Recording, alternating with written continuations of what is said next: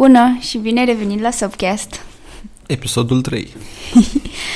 Ne-am dat seama că în ultimele două, primele două, în ultimele două... În ultimele două sunt mai multe. În ultimele două, ok.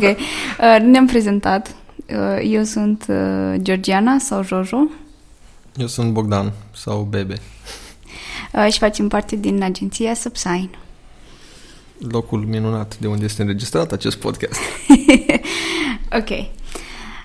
Um, pentru săptămâna asta am găsit uh, un topic pe un grup de discuții. Suntem mari fani acestor grupuri diferite, gen fie pentru antreprenori, fie pentru oameni din marketing. Sunt uh, destul de amuzante să vezi oamenii cum pun probleme așa în general.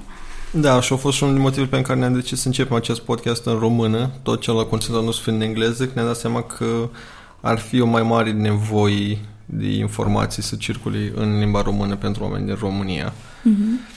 Așa, și cum spuneam, pe unul din grupurile alea erau discuții destul de interesante, să zic, cu multe perspective, în care, practic, întrebarea de bază era de ce să mai am un site prin care eu să-mi vând chestii, că sunt atât de multe marketplace-uri, cum ar fi EMAG, Amazon, pot să-mi vând direct chiar acum și prin Facebook, Instagram și o sumedenie de alte platforme. Deci asta era întrebarea cuiva. Și na, noi acum o să încercăm să ne spunem părerea și perspectiva noastră de ce, sau, de ce da sau de ce nu ar trebui să mai ai un website. Da, disclaimer, suntem amândoi cam de aceeași părere, deci nu o să fie neapărat un debate, numai că na, dacă voi aveți alte păreri sau ceva, puteți să dați un comentariu sau să ne spuneți în privat cum vreți voi. Uh, suntem deschiși la păreri. Bun. Deci, practic, de ce um, să mai ai website când sunt atâtea alte platforme care te pot ajuta să-ți vinzi produsele? Da. Ok, păi, nu știu, din punctul meu de vedere, având în vedere cât de repede se schimbă uh, nu doar o platformă, adică să faci trecerea de la una la alta, ci platforma în sine, în interior, cât de repede se schimbă, mi se pare destul de greu să controlez toate chestiile astea. Adică la un website e ca și cum tu te ții controlul uh, total a ceea ce se întâmplă acolo. Bineînțeles, Google te mai, îți mai pune câte o piedică, dar adică se pot rezolva chestiile alea, nu e ca și mm-hmm. cum uh, nu sunt. Dar, de exemplu, dacă vinzi doar pe Facebook și ai o pagină sau whatever you do, Uh, acolo o să ai anumite restricții, nici măcar nu o să mai ai piedici, o să ai restricții la, în ideea că nu poți să treci peste ele, știi? Și asta mi se pare o chestie foarte importantă atunci când ai un website, că ai deții tu controlul a tot ce se întâmplă pe el, arată cum vrei tu, transmite un mesaj pe care îl vrei tu și așa mai departe. Da, ca și o paralelă, mie în general îmi place să dau exemple sau să fac paralele din lumea non-digitală, că așa o să-și dea toată lumea seama poate mai ușor că nu e nicio diferență între lumea reală și lumea digitală, mm-hmm. cel puțin din punct de vedere al marketingului și comunicării. Ca și paralelă, mie mi se pare că e la modul următor. Avea propriul tău site prin care tu îți vinzi produsele tale, e ca și cum ai propria ta reprezentanță, dealership, magazinul tău. A vinde prin alte platforme ca și cum tu vinzi prin afiliați, prin, nu știu, prin hipermarketuri, prin magazine care tu ai doar un loc în raft. Uh-huh. Într-un raft care de multe ori ai și produse care sunt direct competitoare cu tine. Ca și cum dacă eu vând chipsuri, am opțiune să-mi fac propriul meu magazin de chipsuri, îl fac foarte fancy, sau pot să fiu un Kaufland, lângă toate celelalte chipsuri. Ok, prin chestia asta vreau să zic că dacă tu ești o companie super la început, n-ai resurse, tu produci niște lucruri, vrei să începi foarte, foarte repede ca să poți să crești business-ul, cool, du-te și vinde pe platforme, pe alte platforme de marketing, de sales online, de marketplace-uri și lucruri genul ăsta. Dar trebuie să ai tot timpul în vizor că lucrul ăsta nu o să fie foarte scalabil pe termen lung.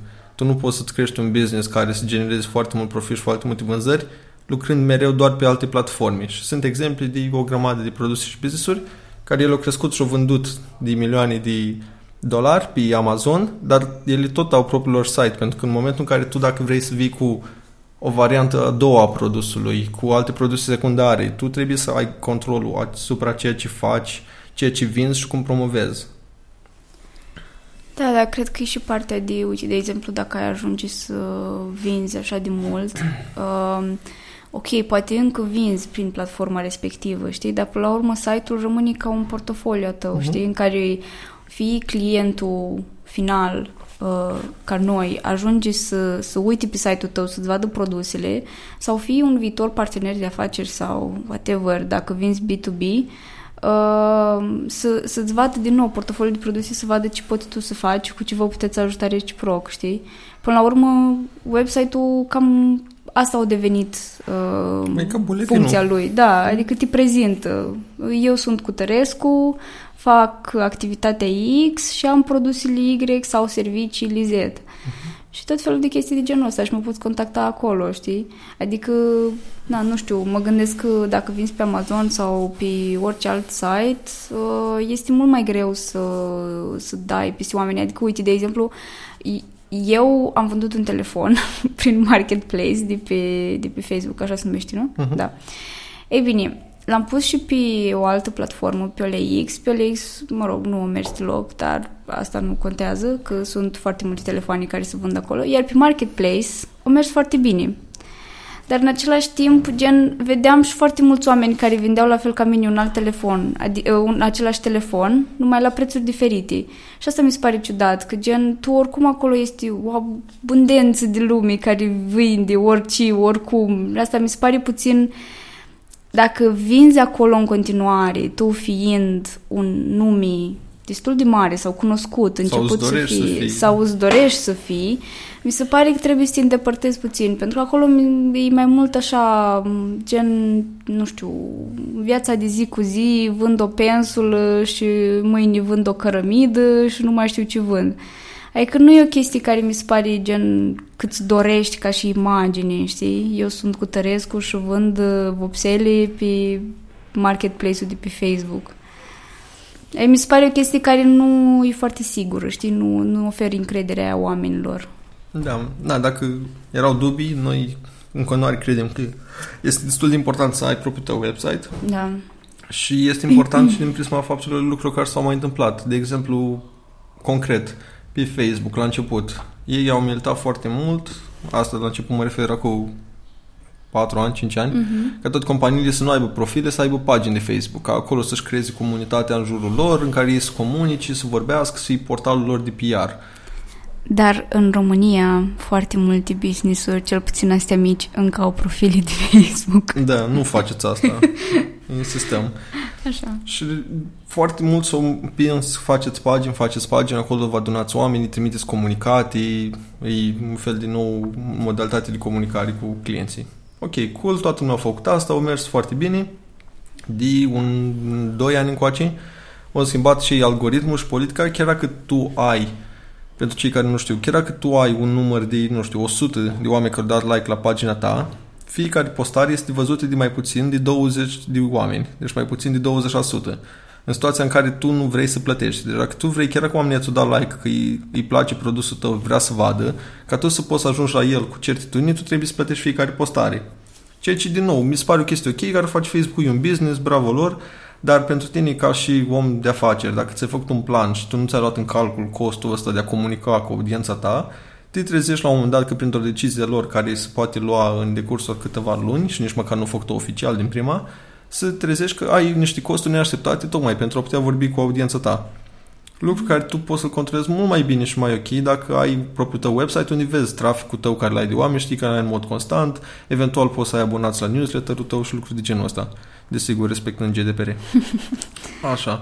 Și asta mi se pare că se întâmplă și acum, de exemplu, tot pe Facebook cu marketplace-ul. Se împinge pe marketplace foarte mult în față, intrați, intrați în marketplace, vânzări direct în grupuri și lucruri de genul ăsta.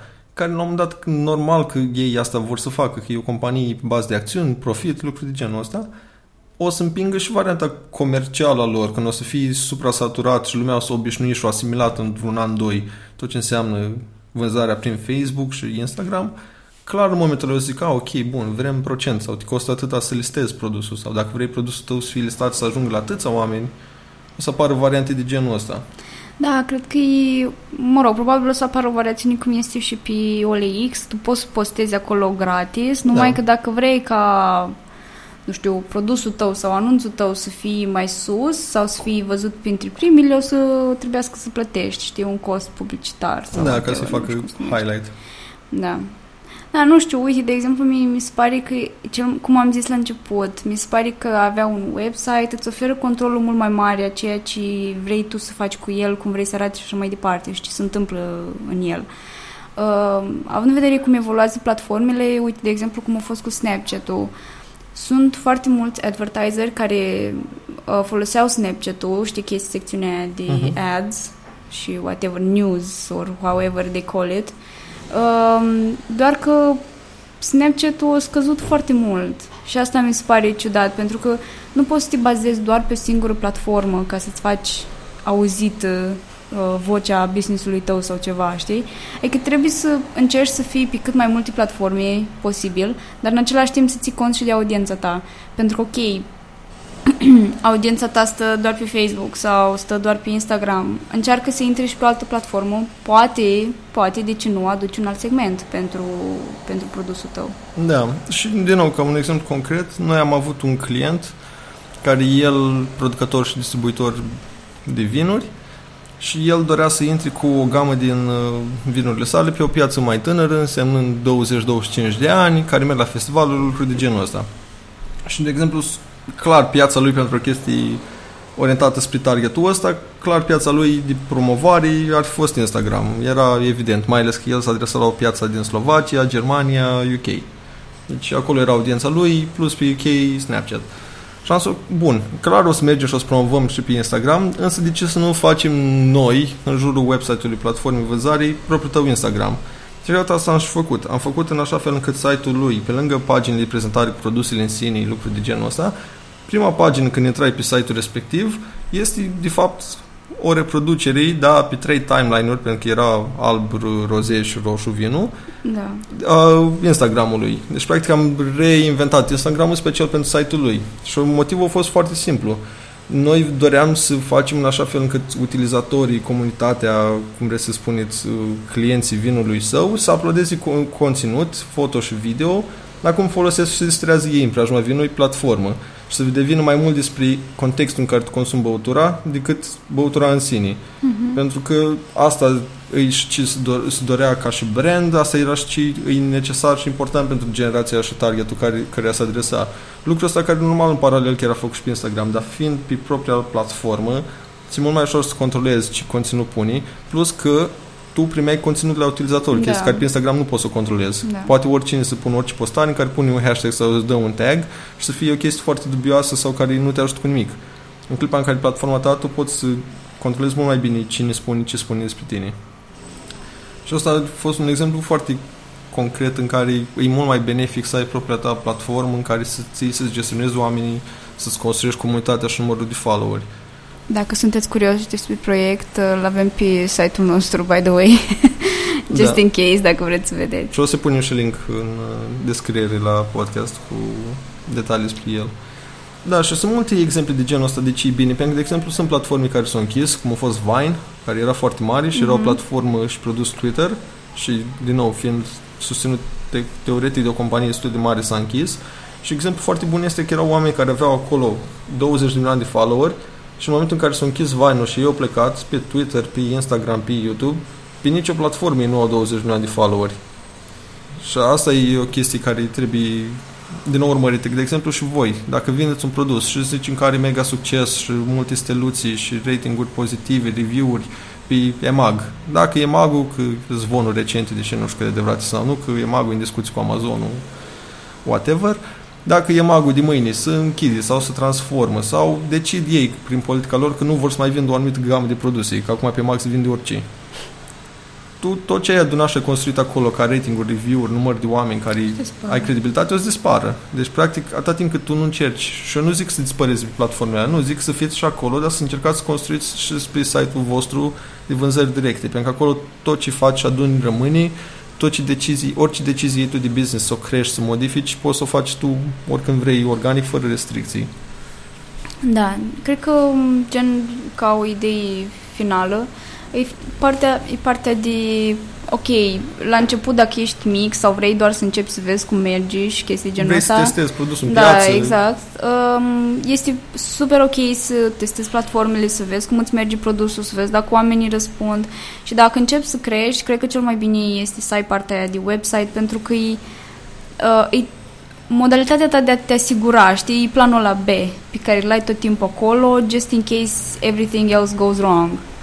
Plus, și, plus da. oricum îți trebuie în prima fază domeniu, în momentul da. în care chiar îți dai seama că vrei să ai un brand sau că vrei să construiești un brand sau că vrei numele la produsul tău, nu știu, să fii cunoscut și să rămână doar a tău, îți cam trebuie un domeniu. Mai degrabă ai acolo, dacă la început din nou ai un produs abia lansat, nu aveți banii necesari să faceți un magazin online sau cu genul ăsta, o simplă pagină de prezentare în care spuneți ce e vorba și eventual redirecționare spre unde poți să cumperi. Nu poți da, să cumperi da, site da. la voi, perfect. Dar uite, ne găsești în magazinul ăsta sau poți să comanzi direct de pe, nu știu, EMAG sau uite link-ul de pe Facebook sau chestii de genul ăsta în care pe tine te ajută, dar tot timpul trebuie să ai în vizor pe termen lung că e mai bine să-ți construiești propria ta platformă și să vinzi, pentru că e a ta. Uh-huh, uh-huh. Cum sunt, de exemplu, cei de la Pivita în România, ei distribuie doar prin Sensiblu. Sensiblu. Și, nu știu, oarecum mi se pare... Cred că poți să comanzi și de la ei, de pe site, dar probabil le ajungi cam la același preț dacă le-ai cumpărat din, din farmacie, uh-huh. pentru că na, sunt tax, taxele de transport și așa mai departe. Deci, da. Da, cam asta a fost. Din nou, vă încurajăm ca de fiecare dată, dacă aveți orice întrebare, lucruri care putem să le adresăm, din nou, care țin de marketing, le primim cu cea mai mare căldură. Și mai avem încă niște întrebări primite de la voi care o să le adresăm în următorul episod. Da. Ne cerem scuze pentru muzica de pe fundal, dar vecinii noștri de pe aici s-au apucat să construiască. Sperăm că nu vă deranjează foarte tare, dar probabil dacă sunteți din România e ceva normal, adică sunteți obișnuiți. Să muncești în țara asta, domnule. Da, da, în Iași se muncește. Bine, pa, mulțumim, pa, pa!